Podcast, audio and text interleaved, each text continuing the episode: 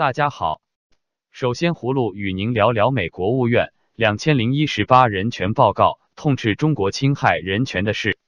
美国国务院三月十三日发布两千零一十八人权国别报告，对全球近两百个国家过去一年的人权和劳工状况加以记录。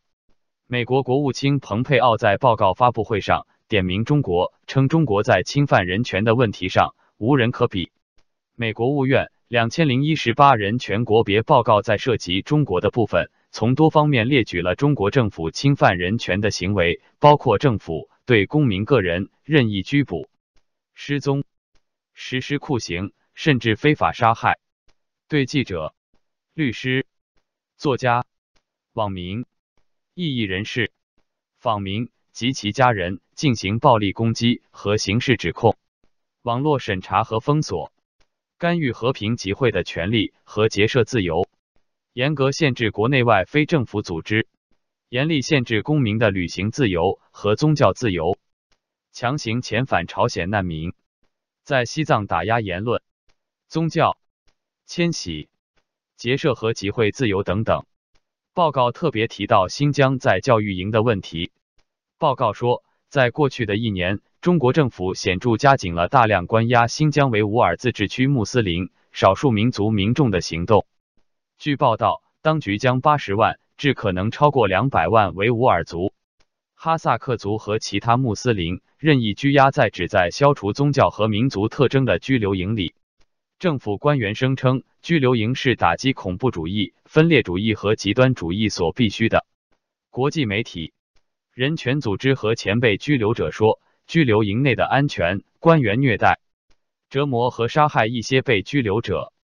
报告指出，在新疆，一些人在扩大化的在教育营中死亡，其中一些死亡事件发生在二零一八年之前。有关死亡事件是在被关押的人员逃到其他国家后才被披露的。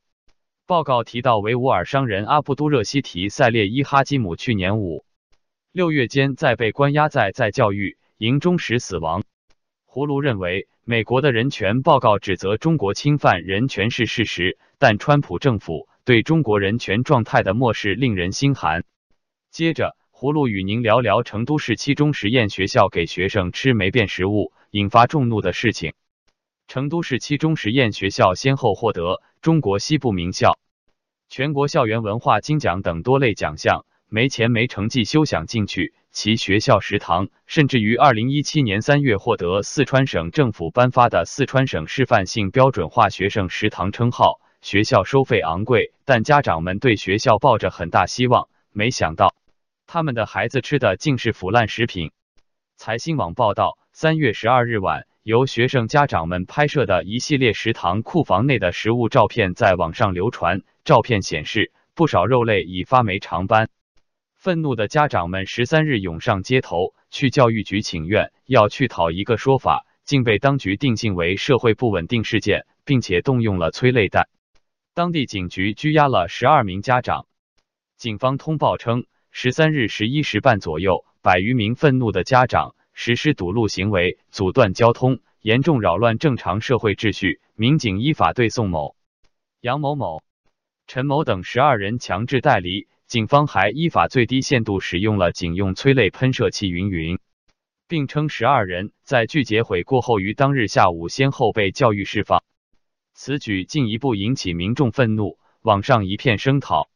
三月十三日晚间，成都七中实验学校校方向学生、家长及教职员工道歉，承诺对学生因食堂食品引起的健康问题承担责任。即日起。停止四川德语后勤管理服务公司对学校食堂的供餐服务。葫芦对此消息感到遗憾，更对地方政府的粗暴感到愤怒。最后，与您聊聊两会。新疆主席谎称在教育营是寄宿学校。中国在新疆设立的在教育营，在两会期间再次受到关注。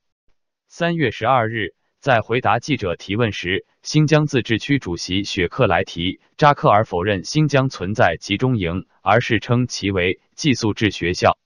他还称，新疆职业培训中心的学员可以吃清真食品，可以定期回家，也可以随时请假。雪克来提扎克尔是新疆二号官员。此次表态是新疆当局对于外界持续指责其打压维吾尔人的最新回应。二零一八年八月，联合国消除种族歧视委员会在一份报告中称，新疆当局未经审判便拘押了数以十万计的维吾尔穆斯林，以进行洗脑。雪克莱提在会议上发言称，近期有很多国际访客在新疆亲眼所见。教育培训中心并不像一些媒体讲的虐待学员、限制自由。实际上，我们这个中心是一所寄宿制的学校，在这里的学员都是免费食宿、学语言、学法律、学技能。在发言中，雪克莱提指责国际社会有关新疆开设集中营的说法纯粹是捏造、说谎，但他并没有说这些学员是否自愿入学。我们这个培训中心是根据实际需要设立的，学员们入学结业是动态变化的。总体来说，我们这个教育培训中心的人会越来越少。如果有一天社会不需要的话，教育培训中心就会消失了。远远不像有人炒作的有上百万人之多。葫芦认为雪克莱提扎克尔在撒谎，没有勇气保护自己民族。好了。今天就聊到这，明天见。